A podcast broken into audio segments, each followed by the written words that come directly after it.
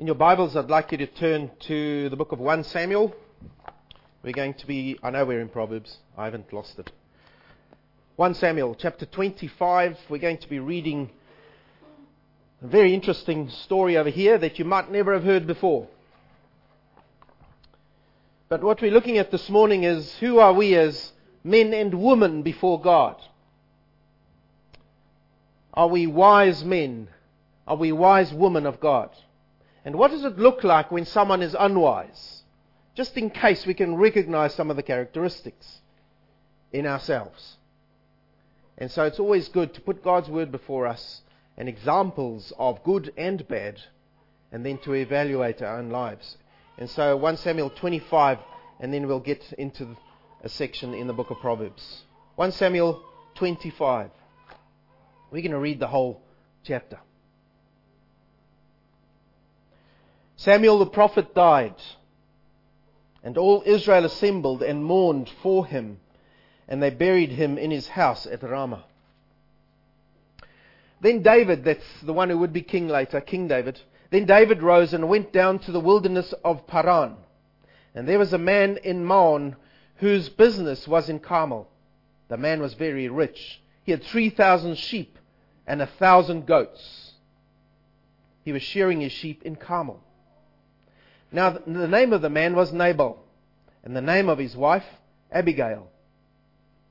The woman was discerning and beautiful, but the man was harsh and badly behaved. He was a Calebite. David heard in the wilderness that Nabal was shearing his sheep. Now, if you know the wilderness in Israel, there's nothing much there except rocks. So you need to survive, and so that's the background to this. So Nabal, so sorry, so David sent ten young men, and David said to the young men, Go up to Carmel and go to Nabal and greet him in my name. And thus you shall greet him. Peace be to you, and peace to your house, and peace to all that you have. I hear that you have shearers. Now your shepherds have been with us, and we did them no harm. And they missed nothing all the time you were in Carmel. Ask your young men, and they will tell you. Therefore, let my young men find favor in your eyes, for we come on a feast day. Please give whatever you have, a hand, whatever you have at hand to your servants and to your son David. If you look at the way his argument goes there, it's um, some very Eastern way of doing things. You don't come straight and say, "Give me food." You always say, "You've got this, you've got that. I see it's a feast day. Everyone's well. Yes, now, please, could I perhaps have?" That's the Eastern way of doing things. So when David's young men came, they said all this to Nabal in the name of David, and then they waited. And Nabal answered David's servants Who is David? Who is the son of Jesse? There are many servants these days who are breaking away from their masters. Shall I, I take my bread and my water and my meat that I've killed for my shearers and give it to men who come from I do not know where. So David's young men turned away and came back and told him all this. And David said to his men, Every man strap on his sword. And every man of them strapped on his sword. And David also strapped on his sword. And about 400 men went up after David, while 200 men remained with the baggage. Now one of the young men told Abigail, Nabal's wife, Behold, David sent messengers out of the wilderness to greet our master, and he railed them. Yet the men were very good to us, and we suffered no harm, and we did not miss anything when we were in the fields, as long as we went with them. They were a wall to us both by day and night, all the while we were with them keeping the sheep. Now therefore know this and consider what you should do. For harm is determined against our master and against all his house. And is such a worthless man that one cannot speak to him. I like that little comment by the servant. Then Abigail made haste and took 200 loaves and two skins of wine and five sheep already prepared and five seahs of parched grain and a hundred clusters of raisins and 200 cakes of figs and laid them on donkeys. And then she said to her young men, Go on before me. Behold, I come after you. Clever. But she did not tell her husband Nabal Also clever. And she rode on the donkey and came down under cover of the mountain. Behold, David and his men came down towards her, and she met with, with them. Now David had said, Surely in vain have I guarded all that this fellow has in the wilderness, so that nothing was missed of all that belonged to him, and he has returned me evil for good. God do so to the enemies of David, and more also, if by morning I leave so much as one male of all who belong to him. When Abigail saw David, she hurried and got down from the donkey and fell before David on her face and bowed to the ground. She fell at his feet and said, On me alone, my lord, be the guilt. Please let your servant speak in your ears and hear the words of your servant. I love this, doesn't it? So good. Wife covering for a husband. I know. Let not my Lord regard this worthless fellow Nabal, for as his name is, so is he. Nabal is his name, and folly is with him. But I, your servant, did not see the young men of my Lord whom you sent. Now then, my Lord, as the Lord lives and as your soul lives, because the Lord has restrained you from blood guilt and from saving with your own hand, now then let your enemies and those who seek to do evil to my Lord be as Nabal. That's quite something. And now let this, pres- this present that your servant has brought to my Lord be given to the young men who follow my Lord. Please forgive the trespass of your servant, for the Lord will certainly make my Lord a sure house, because my Lord is fighting the battles of the Lord, and evil shall not be found in you as long as you live. If men rise up to pursue you and to seek your life, the life of my Lord shall be bound in the bundle of the living in the care of the Lord your God. The lives of your enemies he shall sling out as from the hollow of a sling. And when the Lord has done to my Lord according to all the good that he has spoken concerning you, and has appointed you prince over Israel, my Lord shall have no cause of grief or pangs of conscience for having shed blood without cause, or for my Lord taking vengeance himself.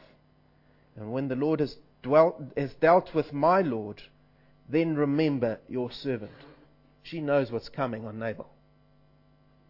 And David said to Abigail, Blessed be the Lord, the God of Israel, who sent you this day to meet me. Blessed be your discretion, and blessed be you, who have kept me this day from blood guilt and from avenging myself with my own hand.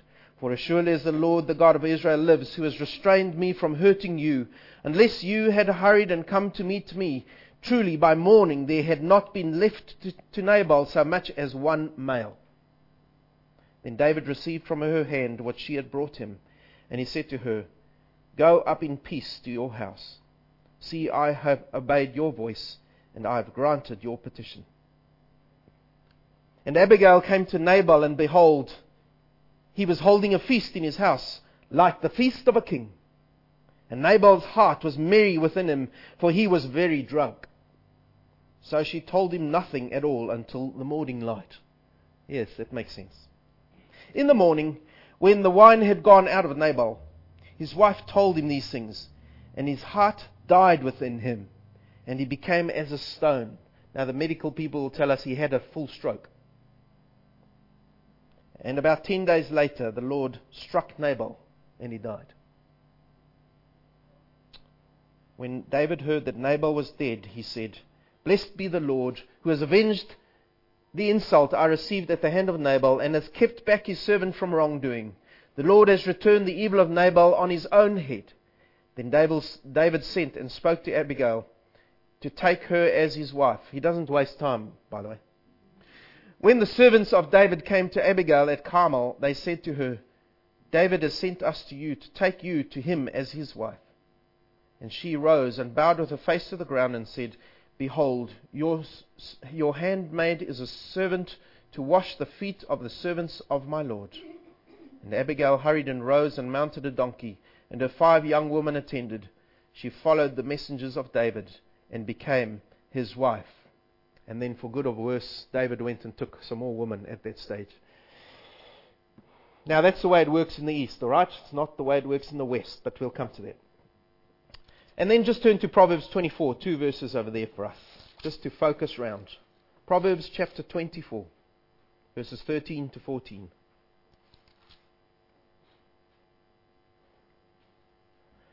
My son, eat honey, for it is good, and the drippings of the honeycomb are sweet to your taste. Know that wisdom is such, like honey, to your soul. If you find it, there will be a future, and your hope will not be cut off. So, what does Proverbs have to teach you and me, men and women, about being men and women of wisdom? You see, when you have this, when you have a superficial reading of Proverbs, as we've been going through, it has a lot of advice to young men. And so you might be sitting as a woman or as an older man, and you might say, Okay, so what has it got to say to me? I'm not a young man. Well, just listen, because it's speaking to you at the same time. You see, superficially, the advice is to young men, because that's who the book was addressed to. Every book has its context, but we learn from the principles in those books. All right? And so to young men, the Proverbs writes about the wis- on choosing wisdom, on life, on how to work, on choosing your life's partner. And at first glance, uh, Proverbs seem to have this fairly cynical attitude towards marriage. And I'll give you a few examples a bit later. And it seems to highlight the dangers of marriage more than its delights. But that's a superficial reading. You see, this book was written to young men who had not yet married. And it urges young men and young women to consider their life's partner carefully.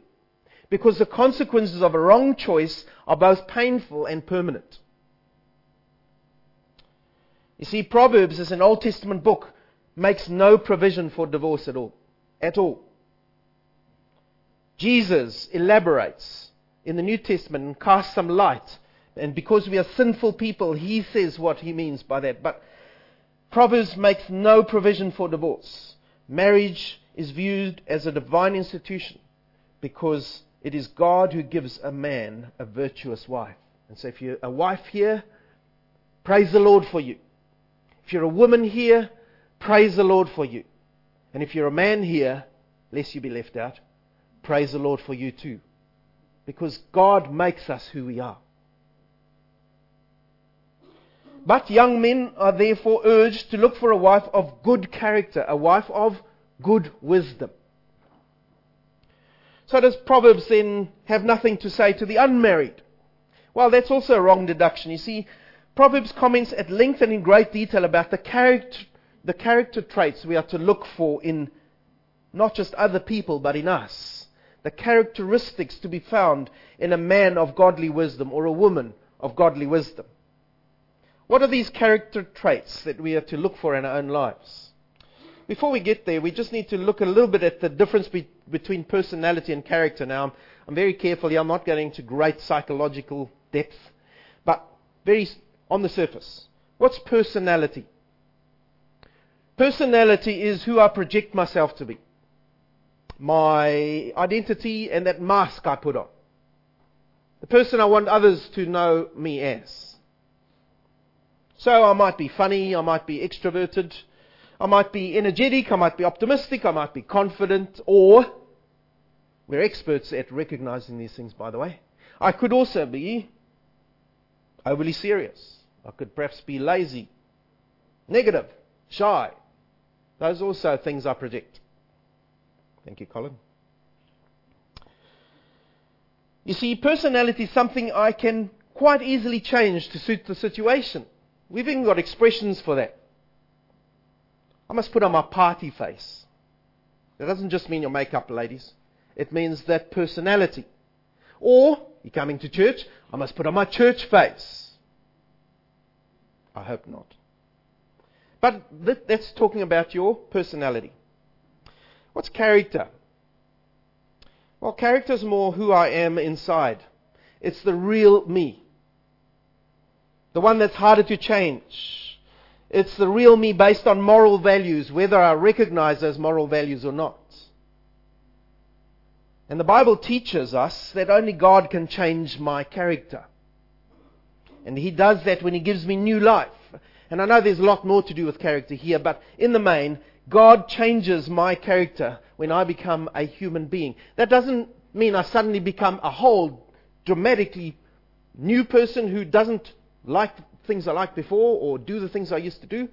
Might be in some circumstances with some of the activities, but I'm still who I am. But God makes a new me. He changes that character, gives me new life. What does Proverbs say about personality and character? You see, many people today, many Christians, are more concerned about their personality than about their character. And yes, God is concerned with the, personal, with the personality we project, but He's more concerned with who I am as a person before Him, my character. Proverbs would have us learn that our character is far more important than outward beauty or personality. That's what the Apostle Peter was teaching. 1 Peter 3, verse 3 to 4, he, he says this Let not your adornment be external only, braiding the hair wearing gold jewelry, putting on dresses.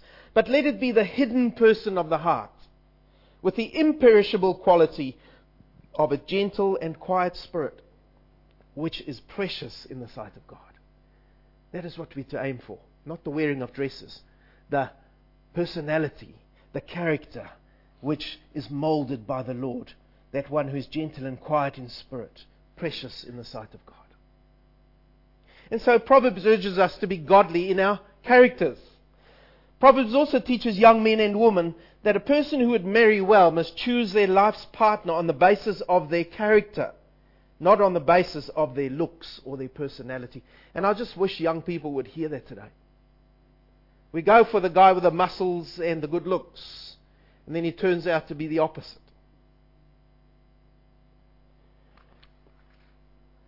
You see, Proverbs 31:30 says, "Charm is deceitful, and beauty is vain."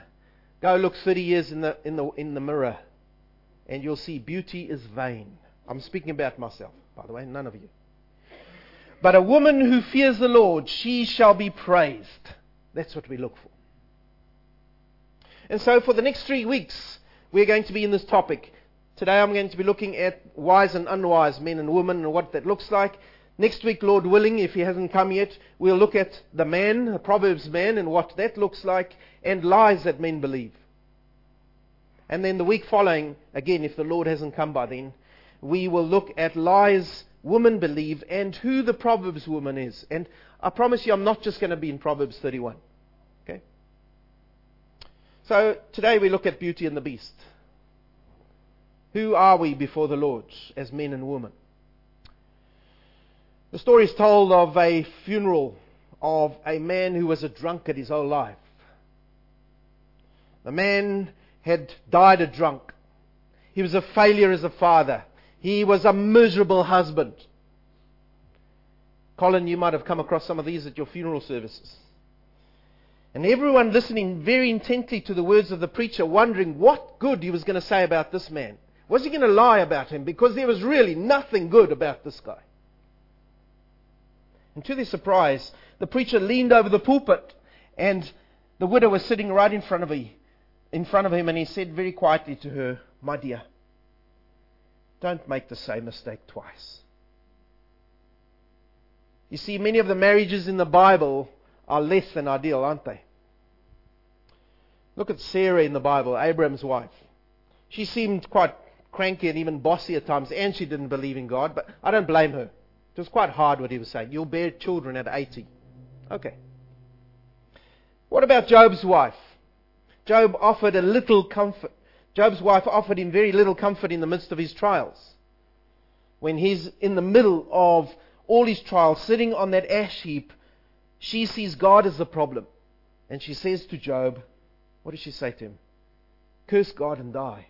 Well, thank you, but that wasn't the best of advice, my dear.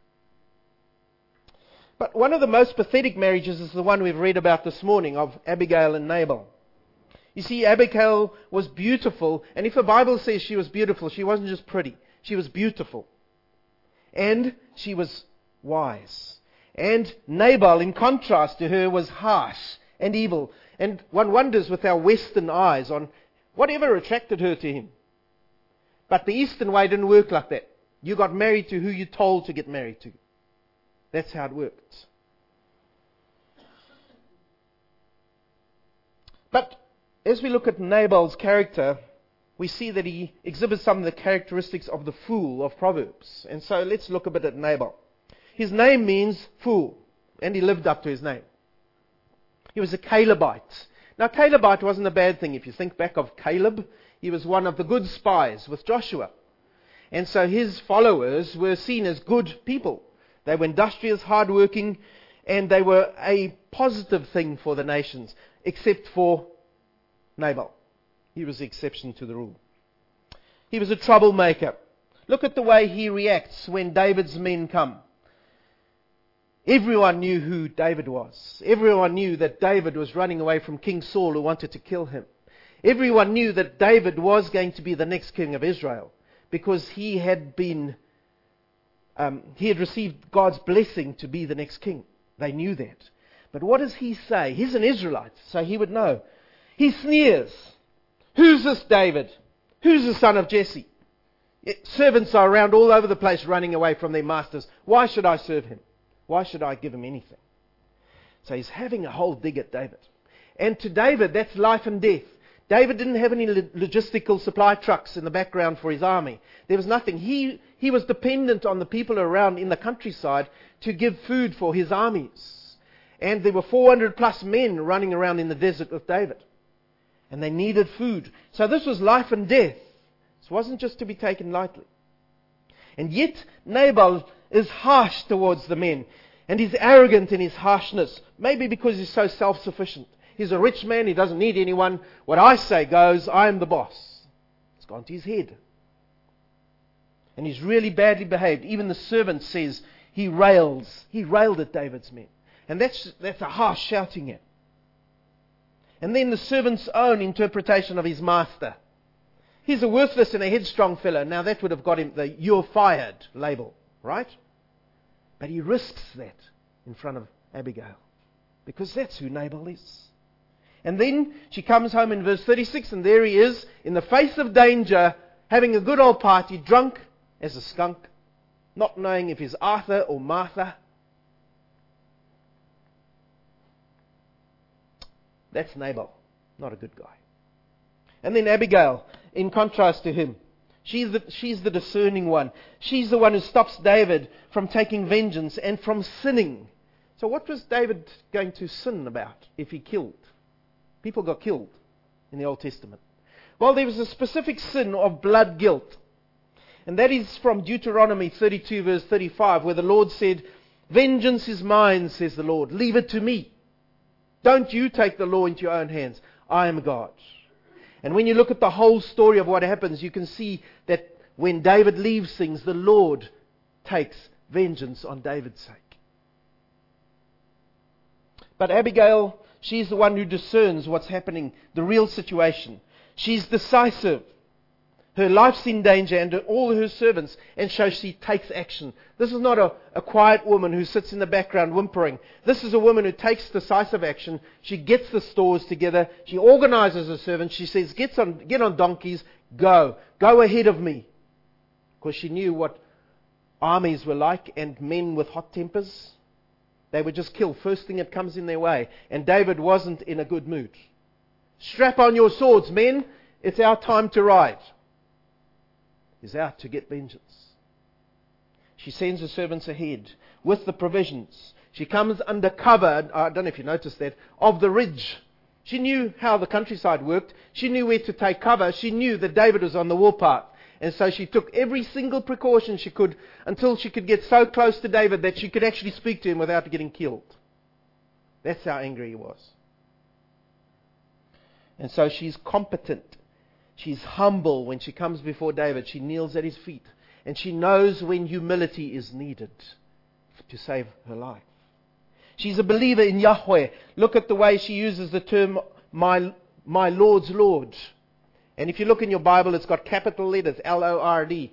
That's speaking God's unsaying. You don't say the name of Yahweh if you're an Israelite. And so she was a believer in this God and she's just. She realized her husband was going to get it. And so she says, May justice come upon my husband. So that's who Abigail is. So there we have a, a picture of an, someone who's unwise before the Lord and someone who's wise. Well, you say, coming back to Proverbs, for the unfortunate enough to have married a fool like Nabal, what does Proverbs say to us? Now I say us, not because I'm talking about me. You see, the assumption through the book of Proverbs is that a person must live with his or her partner, whether that choice of marriage partner is a mistake or not. And so the book of Proverbs says, Beware, do not enter into marriage casually. Give serious consideration to the consequences of your decision. And when Proverbs speaks about, speaks about marriage and um, choosing marriage partners here, it's speaking about a man's choice of a life's partner which can be a blessing. And it is a blessing. Proverbs 19:14 says, "House and wealth are an inheritance from fathers, but a prudent wife is from the Lord." Men, if you're married to a woman, she is from the Lord. He who finds a wife finds a good thing and obtains a favor from the Lord. Isn't that amazing? Thank the Lord for your wife. However, there's also potential for extreme unhappiness if we choose a, a marriage partner who's wrong. Here's some interesting verses from Proverbs. You might not have seen these before. It's better to live in a desert land than with a contentious and a vexing woman. Oh, dear ladies. I'm sorry, there is some of this as well. I'll read the other two as well. Please, no stoning. It's not me, it's the Bible. A constant dripping on a day of steady rain, we know what those are, and a contentious wife are alike. He who would restrain her restrains the wind and grasps oil with his right hand. That's impossible. An excellent wife is the crown of a husband, but she who shames him is as rottenness in his bones. All right. So many of us have already entered into a commitment of marriage. What does the Bible say to us? And I will gladly marry my wife here. And my mother in law is here. She can tell my wife, I've said this, I would gladly marry her again if I had to do so. Just want to make sure that goes out. But for those of us who are married, what does Proverbs have to teach us since we've already made our choice? You see, while we can't retrace our steps and start again, we can certainly strive to become the kind of spouse who Proverbs holds before us as the biblical ideal. What does that look like? What does it look like to be a good and wise friend? And we're going to look at a good and wise friend now because that summarizes who we are to be before the Lord as spouses and as individuals before the Lord. You see, you might not have realized this yet if you're married, but the one you're married to should be your best friend.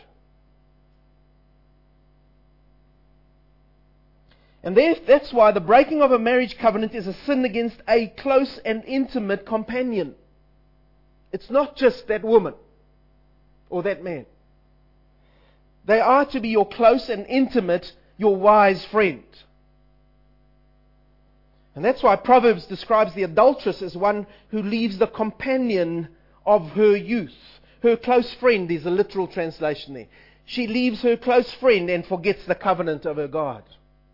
And the Bible repeatedly uses that phrase for companion, the words close friend.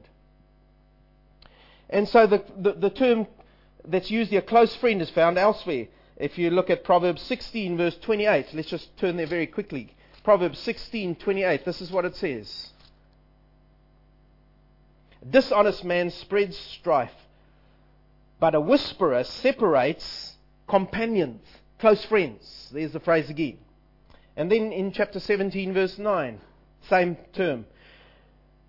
Whoever covers an, an offense seeks love, but he who repeats a matter separates companions, close friends. There it is again. And so, if your spouse is not your friend, then my, I, I ask you this morning, what is she? If your husband isn't your best friend, who is he? Someone who just lives there with you. So, what are the qualities of a good friend?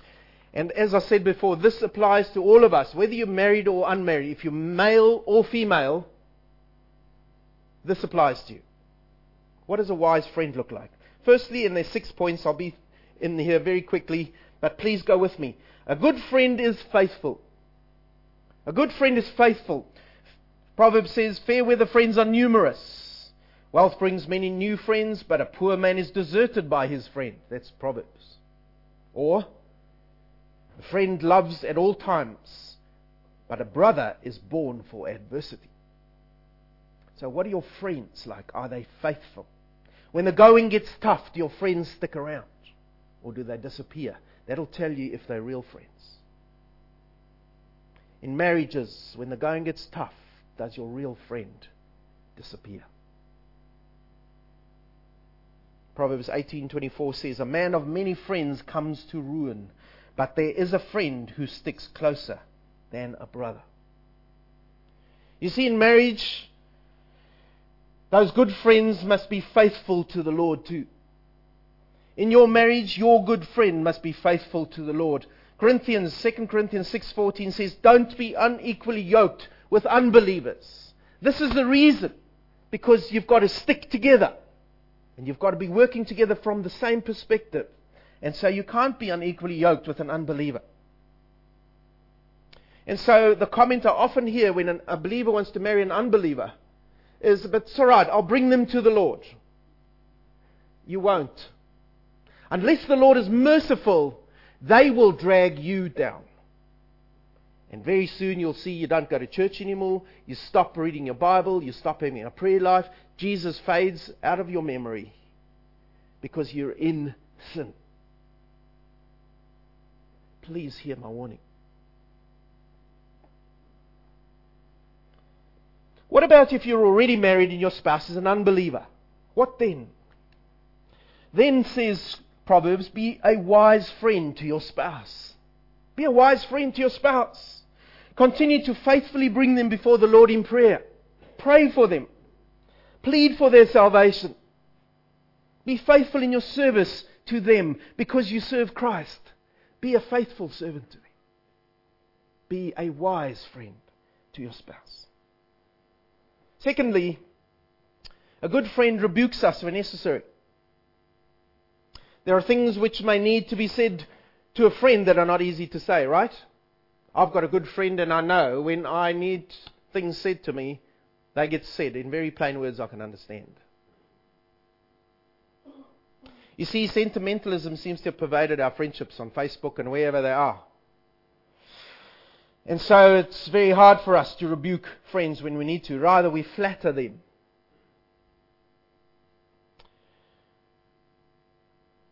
A true friend is one who is honest enough to tell us what we need to hear rather than flatter us.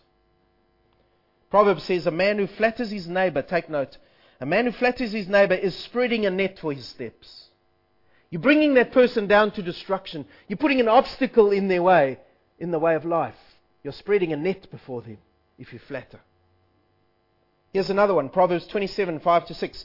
Better is an open rebuke than love that is concealed. Faithful are the wounds of a friend, but deceitful are the kisses of an enemy. I know which I would rather want.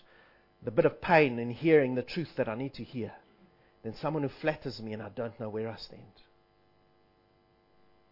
And why is it then that in marriages, and I'll speak specifically to us in marriages, why is it then that we sometimes think that the wife shouldn't criticize her husband?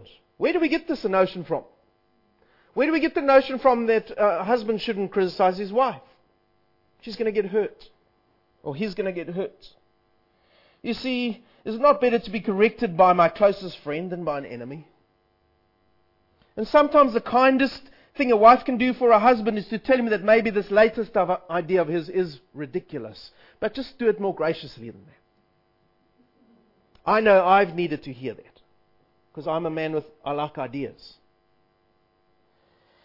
But what happens when you get off track spiritually? Do you have friends around you who will draw you back to the Lord, who will speak the hard words that need to get spoken because they are your friend? The ones who will put their hands around your shoulder and say, I'm concerned about you. Because I see this and that and this. And is that really what the Lord would have us do? Is this the type of spouse that I am to my wife? Is this the type of wife that I have as my spouse? The one who will speak to me as my best friend.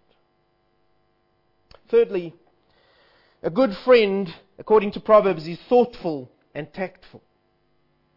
You see, a good friend is sensitive to our needs, and they speak in such a way that it encourages and enriches us. A good friend knows when we're going through a bad day, and they know that that's maybe not the best time to bring those jokes that aren't going to make much sense to us. They know when we're going through hard times, when we need encouragement, when jocularity is maybe not what should be the order of the day. They know that it's not only what we say, but how we say things, when we say things, and why we say things that are important. And so, no, it's not good to be rude all the time. Because that's not what a faithful friend is. Proverbs says it in an interesting way. Proverbs 25:20. This is what it says. Like one who takes off a garment on a cold day. Now we all know what that is like lately, right? Strike in the middle of winter, take off everything and no, don't. Just think about taking off everything and standing in the middle of a cold day, all right? It's a bit like vinegar on soda. Now, if you know the reactive components of vinegar and soda, you put vinegar on soda and it goes all over the place. So, a bit like that is he who sings songs to a troubled heart, says Proverbs. So know the time and place. Don't sing songs to a troubled heart. Encourage rather. Know the time and place. This is another interesting way of saying it. Proverbs 27:14. He who blesses his friend, now think of this neighbor, all right? He who blesses his friend with a loud voice early in the morning, it will be reckoned a curse to him. Now, if you know Dave Testard, he doesn't like to get up early. So don't go and say, Good morning, Dave, very early in the morning because you're going to get grump in return. I know, I've done it. I'm the fool. So that's thirdly, a good friend is thoughtful and tactful. Fourthly, a good friend, according to Proverbs, sharpens us. A good friend doesn't only criticize when necessary, but sometimes a good friend helps us to probe and to stretch our thinking too. A good friend doesn't allow us to become intellectually stagnant, but prods us onto higher and greater thoughts, not just in God's Word, but in general. This is what Proverbs 27:17 says. Iron sharpens iron, so one man sharpens another. And that woman too, eh? Sometimes I think women have sharper blades than men. But anyway, that's a different thing. Second statement, listen to this. Proverbs 20 verse 5. This is an interesting one. A plan in the heart of a man is like a deep water, like a well. But a man of understanding draws it out. Are you a good friend who knows how to draw out a good plan from your friend? Are you a husband who knows how to draw a good plan out of your wife? Are you a wife who knows how to encourage your husband in such a way that these amazing things can come out of them? That's what Proverbs says to us. Be that spouse. Be that friend who sharpens. So my question to you is, do your friends, does your husband, does your wife, do they sharpen you or dumb you down? Do we do things together which stimulate each other to think wider, higher, deeper thoughts? Or do we get into the rut and routine of marriage and there we go, same old thing every day? Let's sharpen each other. Let's get some vigor back into our lives and encourage each other.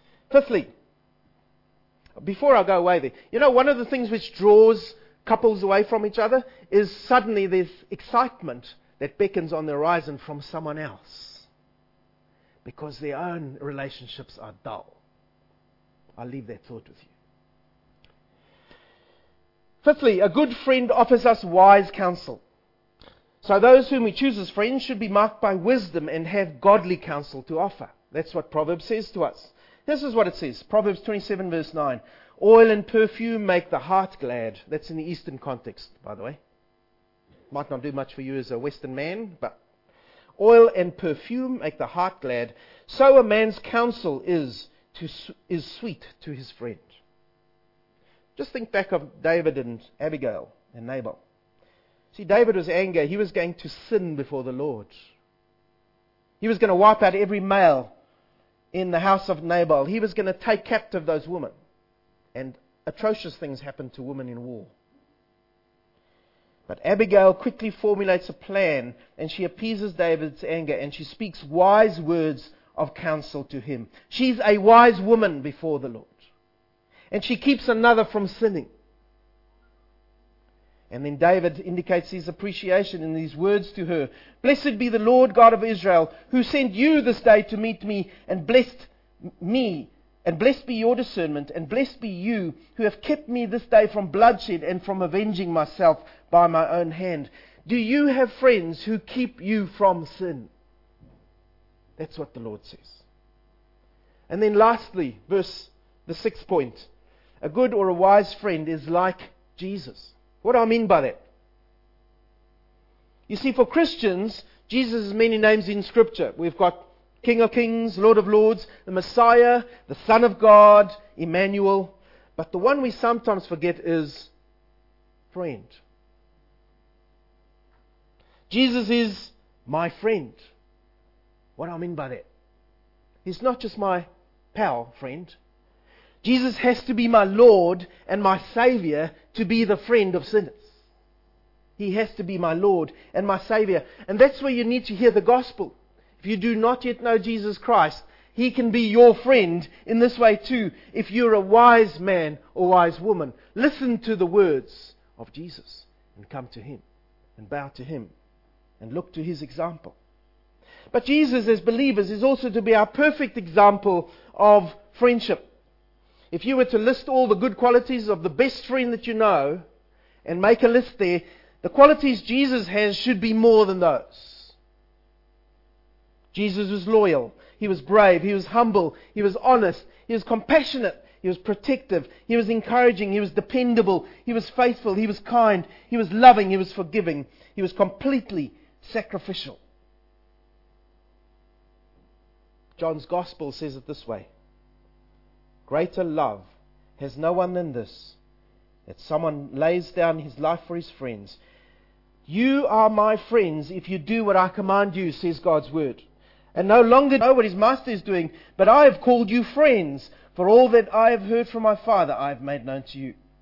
And sometimes, you know, when we get the list of qualities that Jesus portrays to us, we say, Well, I wish I could find more friends like that. But you know, the Lord doesn't say that to us. He says, How about you be that friend? How about you be the one who has those qualities? Because I will put those qualities in you through my Spirit. I will make you to be like my Son. And my Son has all those qualities. You rather be you before me, and so be you before your friends. One who has Christ in you. If you look for those qualities in your friends, they will fail you every time. And so you give yourself to others because Christ freely gave yourself, himself to you. He came to serve and not to be served. So should you. He did not try to get anything out of man, but instead he gave man his all. Maybe we should be doing that to our friends too and our spouses. Have this attitude in, in you, says Philippians, which was also in Christ, who, although he existed in the form of God, did not regard equality with God as a thing to be grasped, but emptied himself, taking the form of a bondservant, and being made in the likeness of men. Being found in appearance as a man, he humbled himself by becoming obedient to the point of death, even death on a cross. Are you a faithful friend? Are you a wise man? Are you a wise woman of God? Have you surrounded yourselves with good and wise friends? Are you a wise spouse to your marriage partner? Do you point them to God and His wisdom? Or are you the stumbling block in the marriage? Are you the one who would lead them away from the godly lifestyle? Are you the one who makes the first excuses not to go to church today, dear? Are you the first one who doesn't watch the dubious behavior, the dubious material that you might watch together? Are you the first one who takes the lead in parenting in your home and perhaps not doing it the way God says, taking the shortcuts? Do you lead away from God's wisdom or do you lead to God's wisdom? Are you a wise man and woman of God? I pray that the Lord will do his work in you and in me so that we will be wise friends to our spouses, to our friends, to our neighbors, and all those we come into contact with. Help us, Lord, is my prayer. Let's pray.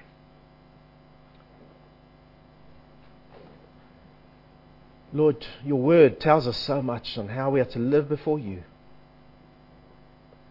Help us now in our ignorance, in our weakness. May we become wise before your word. May we take your word in. May we allow your spirit to make it part of who we are. May we drink and eat it in like sweet honey in the honeycomb, because it will become good in us, and it will be converted in us into goodness, which will be seen not just in our lives, but in the lives of those we love, in the lives of our friends, and in the lives of those we come into contact with. Make us wise men and women of God, those in whom Christ is seen. And then your message of the gospel will be spoken clearly and loudly from our lives. Do this in us, we pray. Amen. Each other after that long message.